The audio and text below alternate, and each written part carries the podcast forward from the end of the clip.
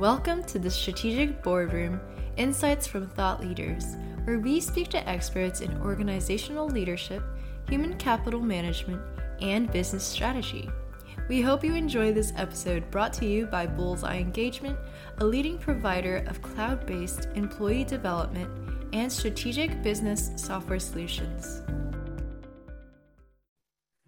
So let's shift our lens to DE&I as a strategic imperative I'm sure that this is not any news to um, to you, uh, and um, and it's certainly for us at AIG is a is a really big initiative for us. Um, the insurance industry in and of itself is not always as diverse at certain levels of the organization, so we have to have a very um, concerted effort in terms of what we do to widen the talent pool within the organization for diversity. So this graphic on the right hand side just kind of illustrates right that the you know you, the only way to get diversity at more senior levels is if we have more diversity entering the organization at other levels. And so um, we are looking at ways in which and i could have you know you know slides and slides and slides on this right? So i'm not going to go through all my slides um, with you on our own our own strategy but i will tell you through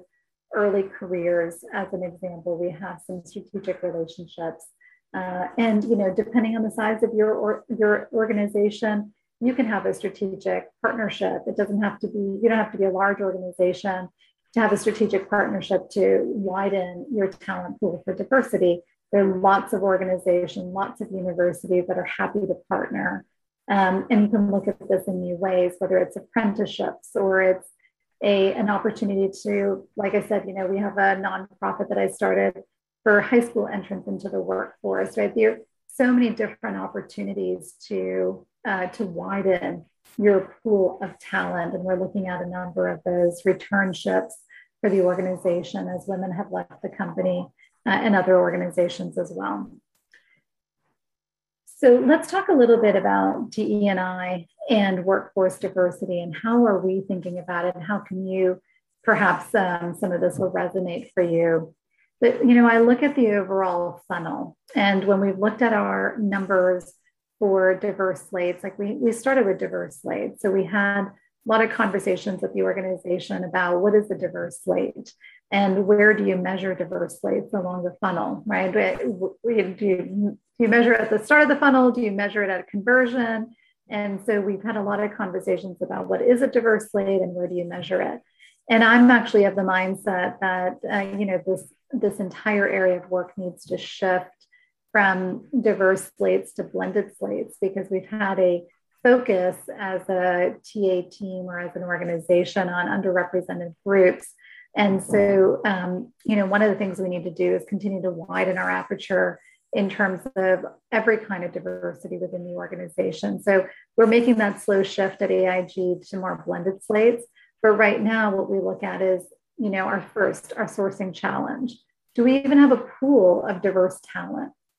And what is that makeup of our overall applicant pool? And I can tell you it's it's not great, right? Like so everything from our websites to how we advertise ourselves on LinkedIn, how we use our marketing dollars on LinkedIn, uh, where we choose to post our roles, what are some of those alliances that we have to post our roles. Uh, those are all going to impact our sourcing strategy and the pool of diverse talent we have. From that start of the funnel, you've got how many applications come in, how many resumes are looked through, the initial screening, and then we have the selection challenge the slate of diverse candidates that are being interviewed by the hiring manager is how we are we are defining our diverse slates. And so at that point, the hiring manager has an important decision to make. Do they feel that we have looked en- enough for diverse candidates? Are they happy with the candidate profiles that they're seeing? And, um, and then we go from there to the interview stage, right? So that's where the diverse slates really come in. We have candidates who are interviewed, we extend offers, we have offers accepted. And then our final challenge that we look at is our conversion challenge.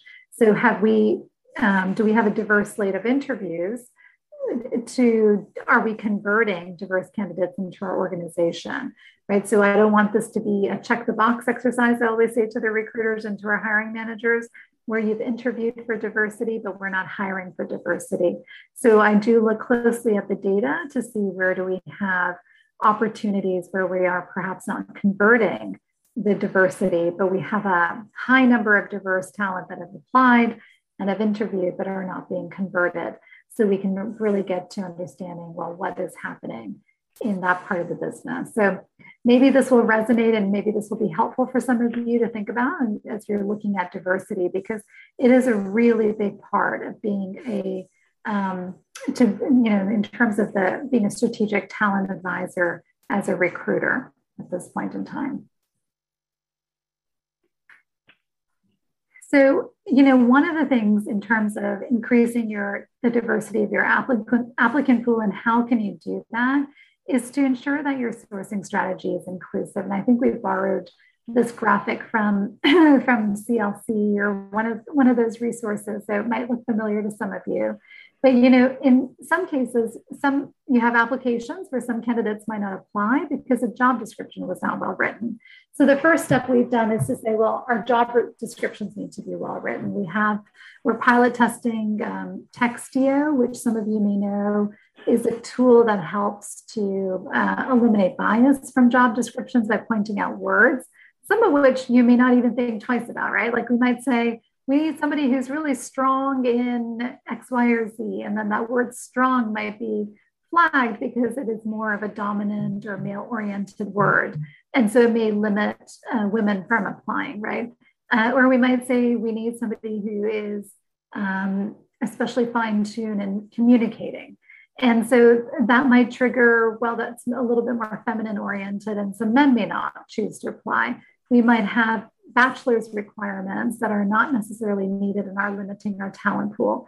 So we're using Textio as well as our own Savvy to help write job descriptions in a way that um, it's going to be more open for, for uh, sourcing. And so sourcing is a second area. We might not source some candidates because we're not sourcing from the right places. So where are you resourcing from is a big question. And I don't know if I've actually got that figured out, right? I think from a sourcing standpoint, we tend to go to very similar locations to source talent. We all know what those are, whether they're LinkedIn or whether they are different job boards that you're working with. Um, but we are trying some new options as well in terms of ensuring that we have good sourcing in the organization, including using our talent insights group, uh, but also looking at um, key strategic partnerships that we have as an organization where, you know, maybe it's the um, Black Actuarials um, group and we are able to post positions of the Black Actuarials. So we look at different opportunities for sourcing. Once you have that, then you have a more diverse pool, right? That's going into your funnel. Some of the other opportunities in terms of increasing the diversity of your applicant pool, one is to focus on adjacent skills. So, what are some of the you know, we all have organ, uh, work in organizations where leaders will say, no, no, this is exactly what I want. And I want it from the individual to come from one of these three organizations. And you just know it's going to be nearly impossible, right? So, what are some adjacent skills uh, that will increase the diversity of your applicant pool? building more of the proactive pipeline. So this goes back to our silver medalists, relationships that we have. Um, and some of you, you know, as you said that you're great at relationships, especially keeping in touch with individuals so that you can reach out to them on an ongoing basis. There are organizations that are so good at that, right? They are constantly calling individuals and they have individuals who are dedicated just to that, which I think is phenomenal if you have that kind of a uh, of ability, but I think recruiters do such a good job of staying in touch with individuals. Leveraging professional associations, which I talked about earlier, each of you are in industries where professional associations are a big part of, of the work that um, you can do and the access that you can have. And then our final tip in terms of increasing the diversity of applicant pool stay close to industry news and networks. Who's moving? uh, which organization is restructuring, where are they moving to, you know, who's doing what as it relates to the future of work or going returning to the workplace. So where you know that you might have an opportunity to um, go after some great talent. Yeah, this is great. Building the proactive pipelines is fantastic. I think that's really in terms of DE&I as a strategic imperative. That's so important. Um, you know, it's it's it's interesting because at AIG we don't have a CRM at this point in time, so a lot of it's kept on spreadsheets or in other ways. And I think these proactive pipelines are so so critical. If you are at an organization that has a candidate resource management tool um, you're you know well ahead of the journey right? And making sure that you're able to keep those pipelines in play. It is interesting that um, you know we didn't have anyone focusing on adjacent skills. And and that is that can definitely be difficult when you get pushback from a hiring manager. Um, but you know if there's if there are adjacent skills that you can really leverage i think that's that's powerful in your industry. But we're all looking for experts all the time aren't we we want the person who matches 100%. And it's hard to say yes to somebody who might on paper look like they are at 70%, but sometimes, you know, that helps us with our overall um, pool of talent.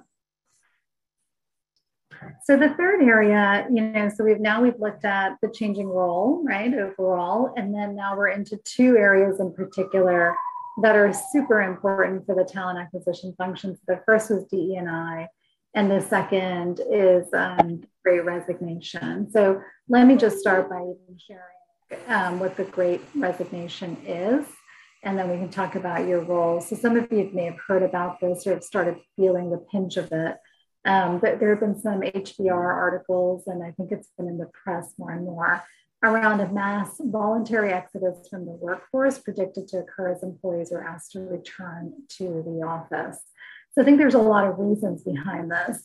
For example, um, it's not only in terms of, you know, do they want to work from home versus work, work, you know, in the office, but there is some pent up turnover demands that we're seeing, at least at AIG, where individuals, you know, didn't leave the organization in the last year because of concerns overall about the work environment, about their careers, and, and you know, not wanting to move during a time of uncertainty as well in the world. Now, as schools have reopened in a big part of the United States, and I know that around the world, it's different still, but you know, schools have started to open. More and more organizations are asking individuals to come into their into the office environment.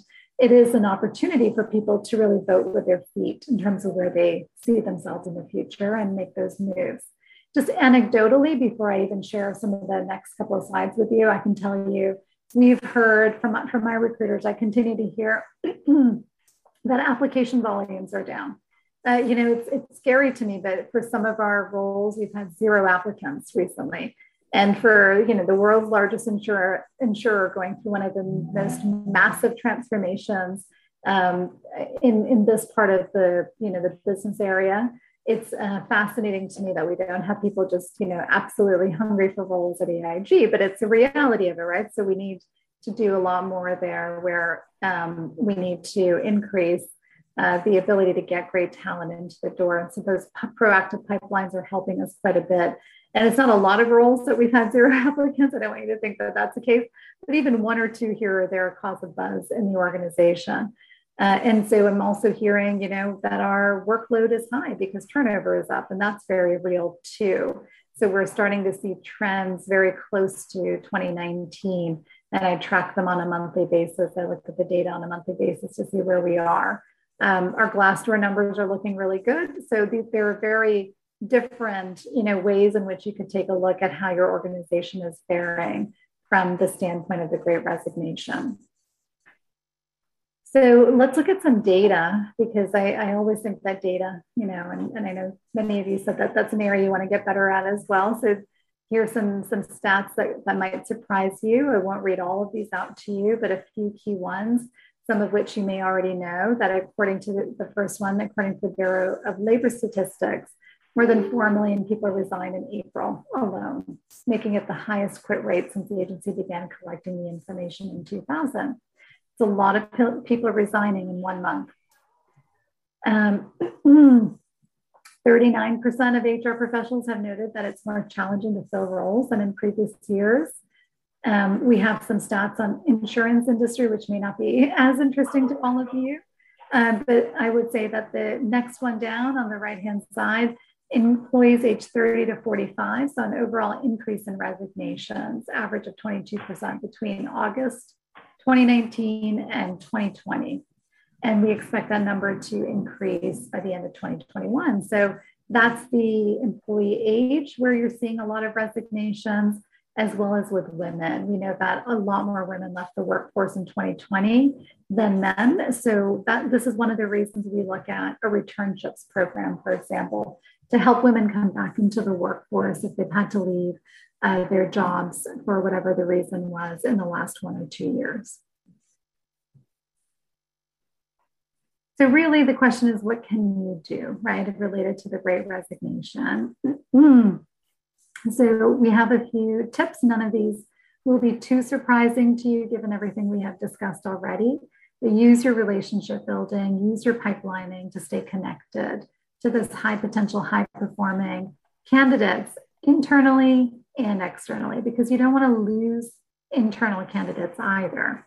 So there, there is more and more of this lens of recruiters looking internally as well as externally. Partner with your HR business partners and managers to address this potential talent gap. So what do we want to do if we're seeing zero applicants, right? What do we want to do if we're in situations with multiple offers? I just had an email before I joined this call. Individual had three offers um, one of the organizations responded in a snap with you know their their offer their um, match their you know whatever their uh, outstanding compensation was of the other organization and basically had all their ducks in a row while we were still reviewing an offer internally. And so what is that speed that we need to get to to make sure you're in front of these candidates who are getting offers so quickly from multiple organizations and the internal and external data to identify the key trends. So, wherever you can get your hands on that data, that's helpful. Um, if that's some research that you need to do, if that's something you can assign to a person on your team, you know, to, to on a weekly basis. Sometimes, if you have an individual on your team who's a coordinator or somebody who's hungry to do some more, they've I've done this in the past where I've asked that individual on a weekly basis just to do the top news for the team, you know, the top headlines with the articles, two or three articles for the week, and send it across to the recruiters. If that's all you can do to, if you have access to a lot more available to you through your insights teams or other sources of data, you just use that as much as you can in terms of understanding where the best talent is going, where the best talent is located, and what they're really looking for in terms of their careers.